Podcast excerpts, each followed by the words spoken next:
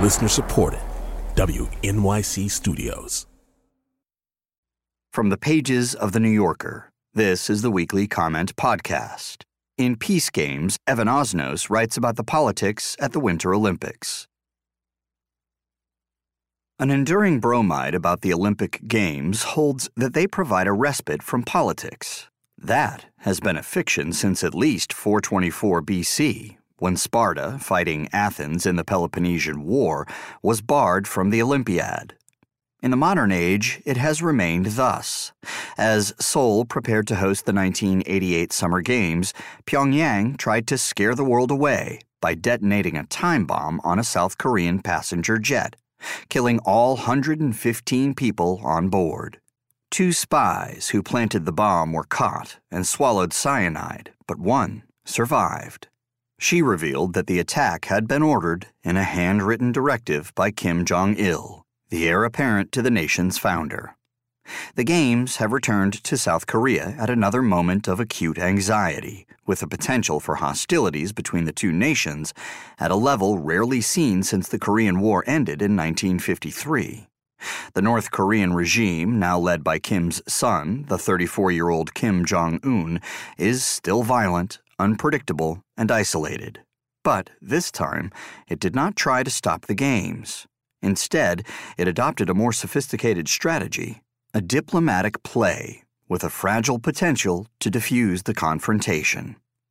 For months, experts on North Korea have suspected that Kim might switch course from confronting the United States and South Korea to playing on tensions between them.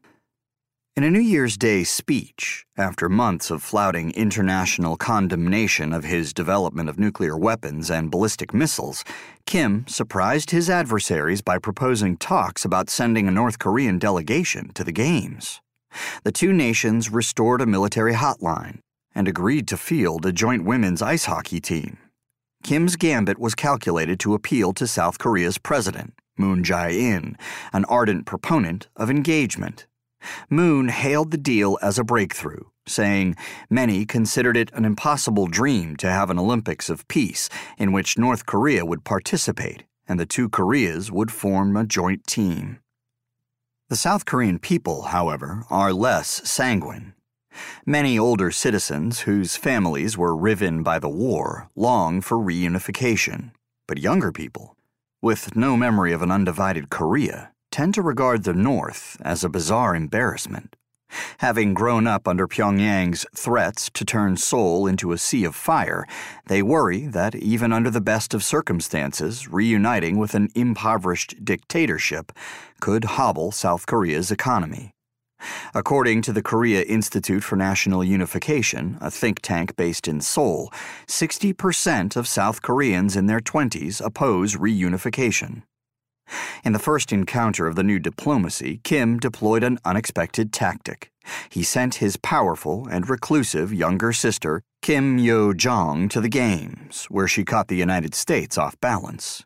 She posed with Moon for photographs and invited him to a summit at his earliest convenience in Pyongyang.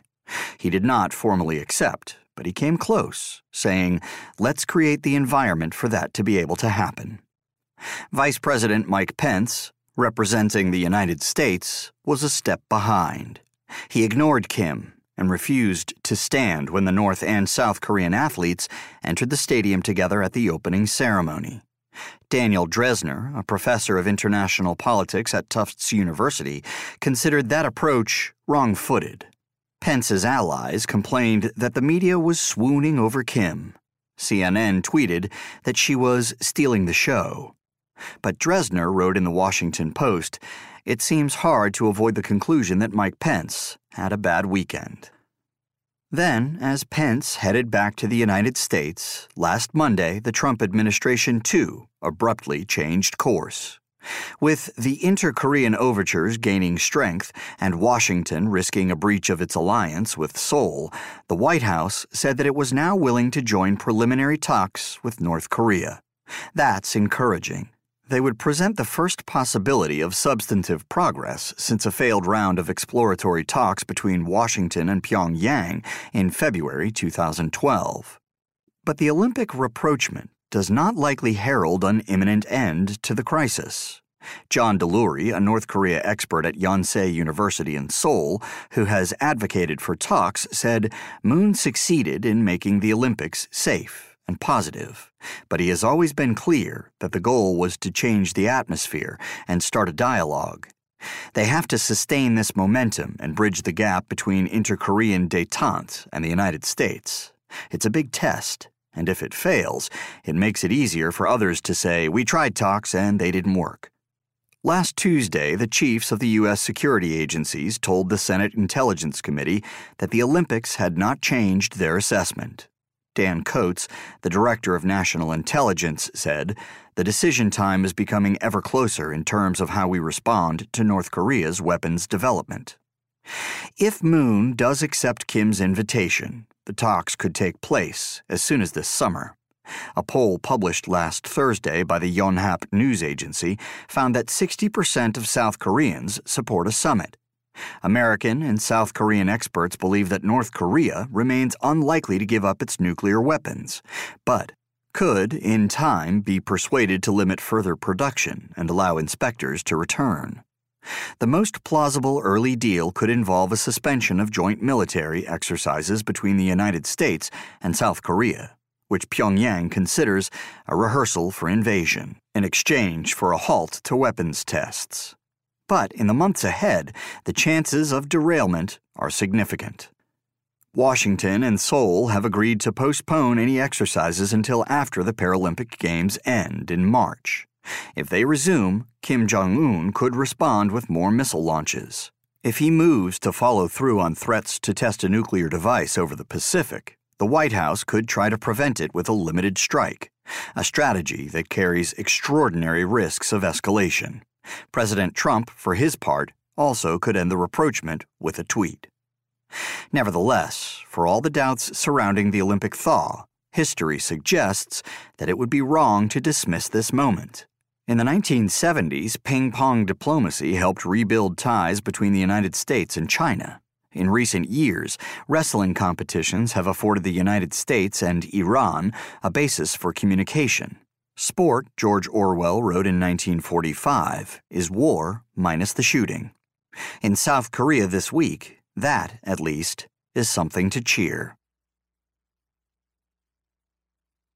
That was Peace Games by Evan Osnos from the New Yorker magazine, February 26, 2018. Narrated by Jamie Rennell. Also in the magazine this week, Jenna Krajeski on Yazidis, the U.S., and ISIS, Thomas Meaney on philosophy and populist rage, Jeffrey Toobin on the Miss Universe pageant and the Mueller investigation, Ian Parker on Thomas Heatherwick, Anthony Lane on Black Panther and Early Man, Louis Menand on Edward Lansdale, Joyce Carol Oates on A.J. Finn, Alex Ross on the French Baroque, Carrie Battan on Dashboard Confessional and Justin Timberlake, Hilton Als on Hangmen, Emily Nussbaum on Here and Now, This Is Us, and The Fosters, fiction by William Trevor, and more. Audible.com produces a weekly audio edition of The New Yorker. To subscribe, or to download individual issues, we invite you to go to www.audible.com and enter New Yorker in the search box. To subscribe to the Comment Podcast, go to www.newyorker.com or to the New Yorker Room on the iTunes Store.